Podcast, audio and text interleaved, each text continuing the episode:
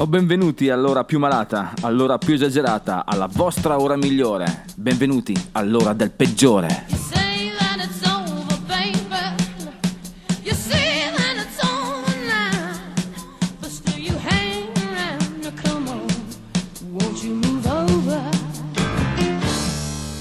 Ok, ok, bentornata Gentaglia. Questa è la calda voce del peggiore che vi introduce in quella che è ormai consuetudine, la consueta, la santa catechesi musicale che vi accompagnerà fino alla fine dei vostri giorni, ragazzi. Siete pronti? Perché quest'oggi, eh, sì, lo dico sempre, è vero effettivamente, però è un po' così. Puntata speciale, puntata un po' spigolosa oggi, lasciatemelo dire, questo non l'ho mai usato. Parleremo di Foschia Viola, sì, avete già capito.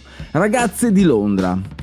Mm, parleremo anche di una certa notte disperata. Oggi un esperimento che vede insieme per la prima volta il pezzo di limone e il peggiore in un connubio un po', un po' strano, eh, una combo micidiale. Vi dico solo che c'entrano i Pearl Jam, ma non vado oltre. Eh, per il pezzo di compressione invece anche qui eh, c'è una, una particolare storia, c'è un fil rouge un po' strano, parleremo di The Association. E infine vi ricordo solo che la nostra mail, la mail del peggiore è il peggiore rock gmail.com. Mi raccomando ragazzi, ricopritemi gli insulti. Intanto io inizio con la musica James Addiction, Irresistible Force.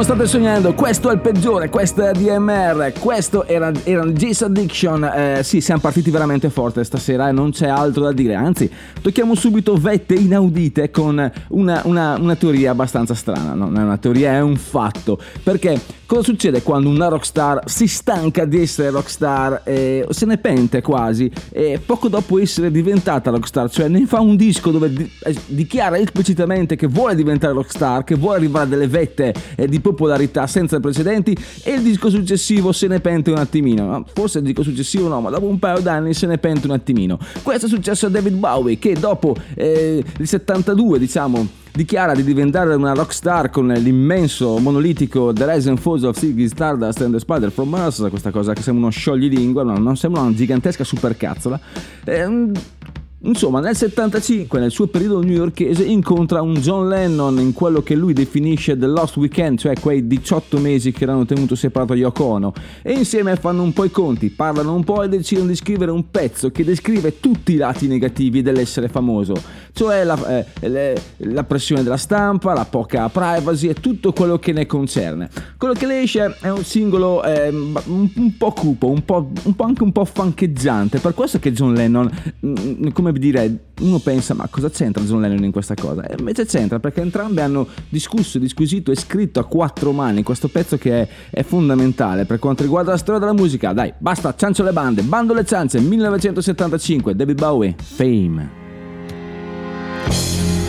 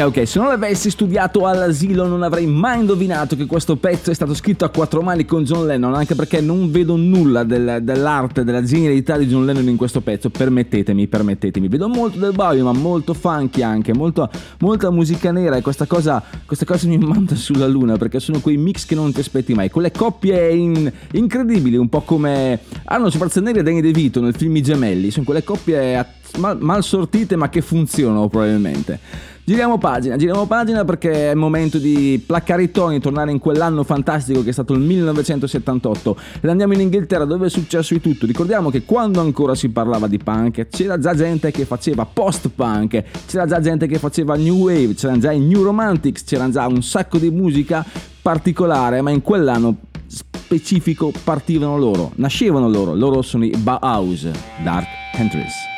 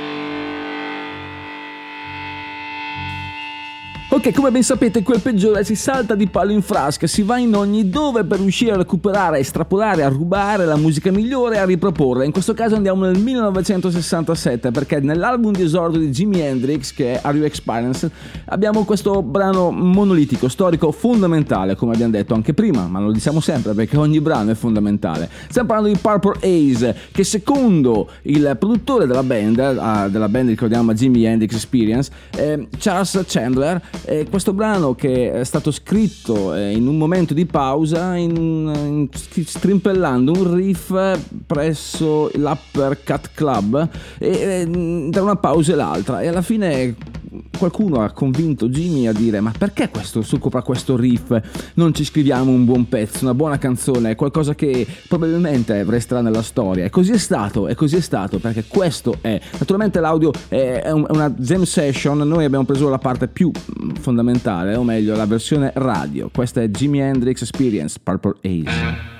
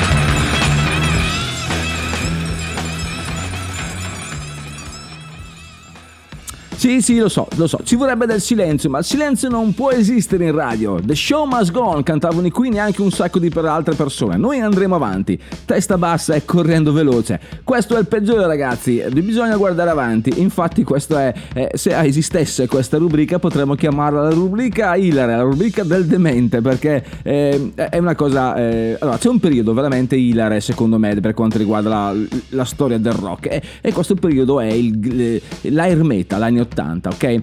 Però cosa succede? Succede che in questo, in questo momento c'è un'enfatizzazione veramente estrema per quello che è l'acconciatura di palco, lo show del palco, c'è questi capelli cotonati alla Twisted Sister piuttosto che... eh, usciamo anche dal glam rock con i Kiss, insomma, gente che si, con- si conciava su alle, alle peggio modi, possiamo dire così, scusate l'italiano spannometrico, ma sono solo 50 anni che abito in questo paese e non ho ancora imparato bene la lingua.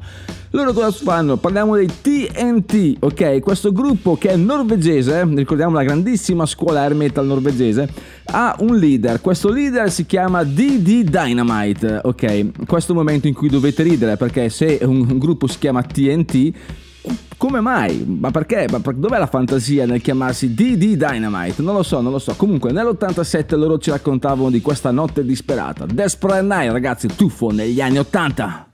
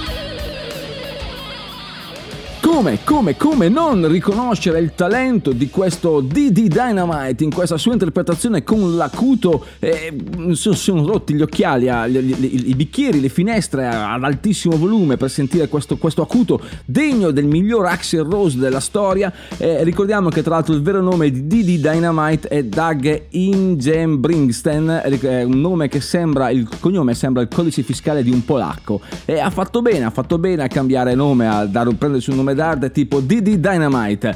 Ma adesso, abbiamo una piccola parentesi perché c'è un'altra cosa simile, un'assonanza, vi spiego subito.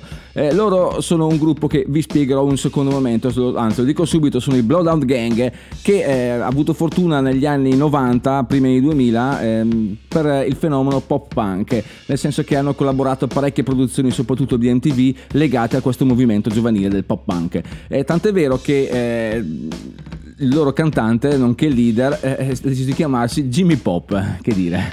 Eh, qui eh, la fantasia scorre a fiumi, non hanno altro che pensare. Vabbè, comunque loro eh, hanno fatto, come dicevo prima, parecchie produzioni, sono formati nell'88 ma hanno trovato la loro vena d'oro, la loro gallina dalle uova d'oro, con il fenomeno pop punk e con le cover in generale. Tant'è vero che hanno fatto questa cover che ehm, è giusto tributarla, o meglio, a de- è degli associ- degli Association, il gruppo che eh, ci condurrà alla decompressione. Ecco per quello li abbiamo citati e ricitati. Comunque, loro sono i Blowdown Gang e hanno fatto la versione di Along Come Mary, ve la ricorderete tutti ragazzi. Beh, certamente se avete una certa età. Blowdown Gang, Along Comes Mary.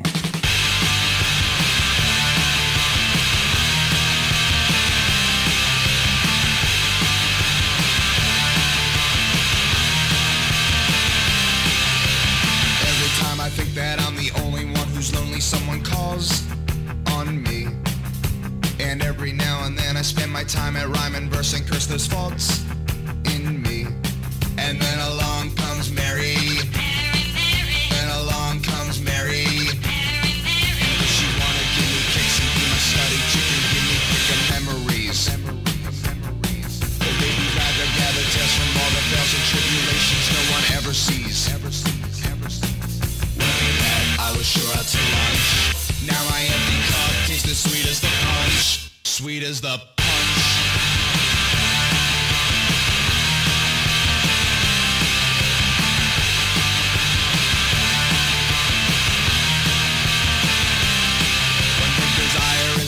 in the eyes of chicks whose sickness is the games they play. And when the masquerade is played and neighbor folks make jokes as who is most to blame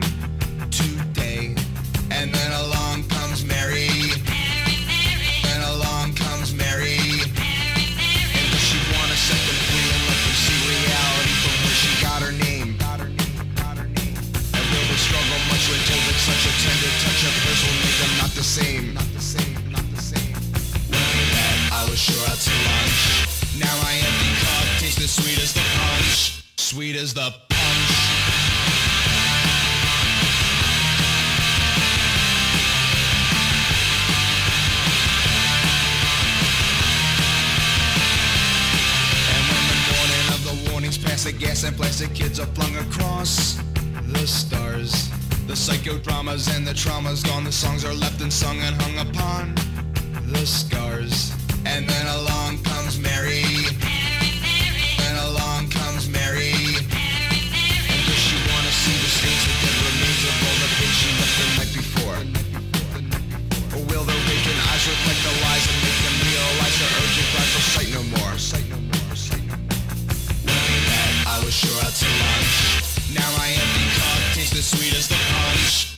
is the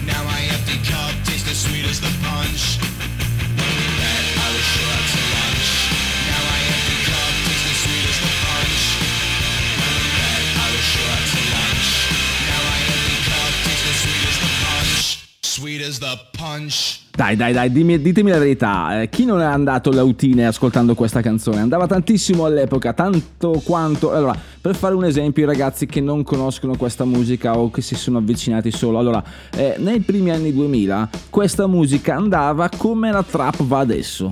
Quindi capite, era una cosa un po' di nicchia, un po' da ragazzi, anzi, devo essere onesto, io che mi avvicinai abbastanza a questo genere, ehm, rimasi quasi mm, deluso, deluso dal- dalla sua mainstreamizzazione, capitemi, dalla sua apertura ai grandi canali. Rimasi abbastanza deluso quando lo sentii per la prima volta in pellicole come American Pie, piuttosto che eh, alla radio o MTV. Quando arrivò su MTV eh, era un po' finita la festa, è un po' come dire, eh, ok, il segreto di Pulcinella ormai era, era mainstream, era tempo di cambiare. E così andò ragazzi, perché arrivò la New British Invasion, ma questa è un'altra storia, come disse come disse sempre Lucarelli. Quindi adesso partiamo subito con eh, un brano dei Pearl Jam perché vi dico veramente cosa succede. Sono il peggiore, ma non solo sono il peggiore, sono il peggiore per un motivo particolare che eh, si aggancia al brano che ascolteremo dopo. Quindi adesso ascoltiamo il brano e poi vi spiego perché. Fidatevi di me. Pearl Jam, Sirens.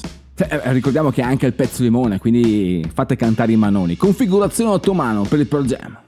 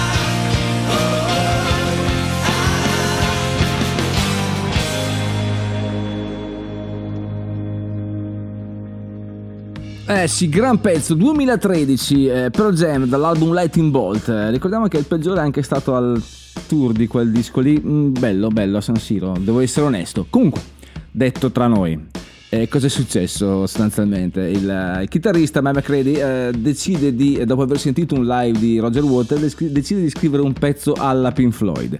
Apprezziamo tantissimo l'entusiasmo, ma non ti è riuscita la cosa. È un bellissimo brano, ma lascia perdere. Continua a fare la tua musica rock. A proposito, perché c'è Eddie Vedder che dice questa cosa, molto molto bella. Eh, dice che per quanto riguarda l'idolatria, per quanto riguarda il talento in generale, dice c'è stato dato un dono, un talento e l'abilità di lavorare con le chitarre, basso e batteria.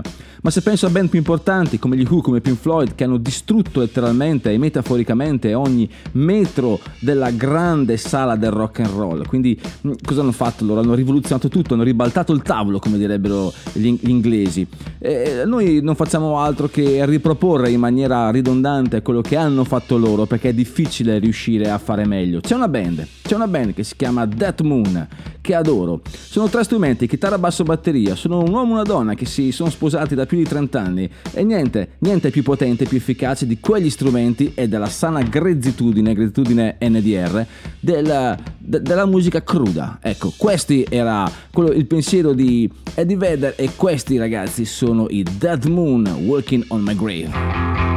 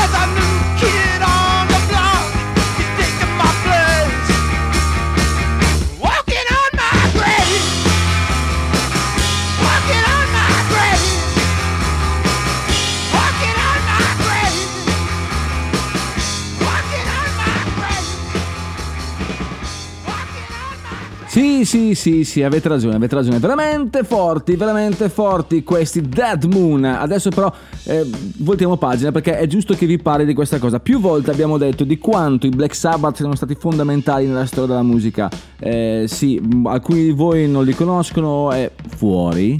Altri di voi invece eh, li conoscono in maniera abbastanza marginale. Ed è per questo che c'è il peggiore, ed è per questo che vi sta raccontando questa cosa. I Black Sabbath hanno fatto veramente tanti album, eh, un- una quindicina.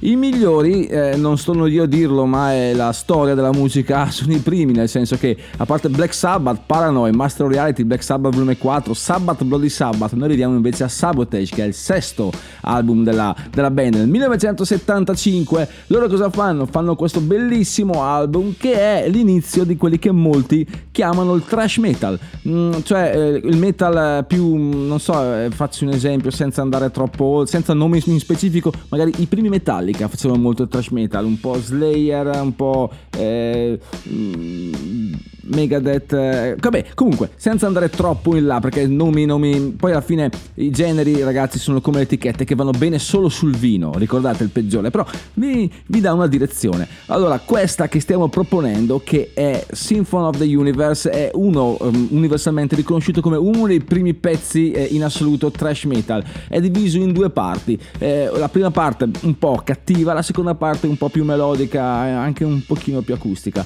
Eh, godetevela tutta, ragazzi. Dura un attimino, quindi se dovete andare in bagno, mm, prendete il peggiore e vi vengo in bagno con voi. Dai, intanto Black Sabbath 1975, Symphony of the Universe.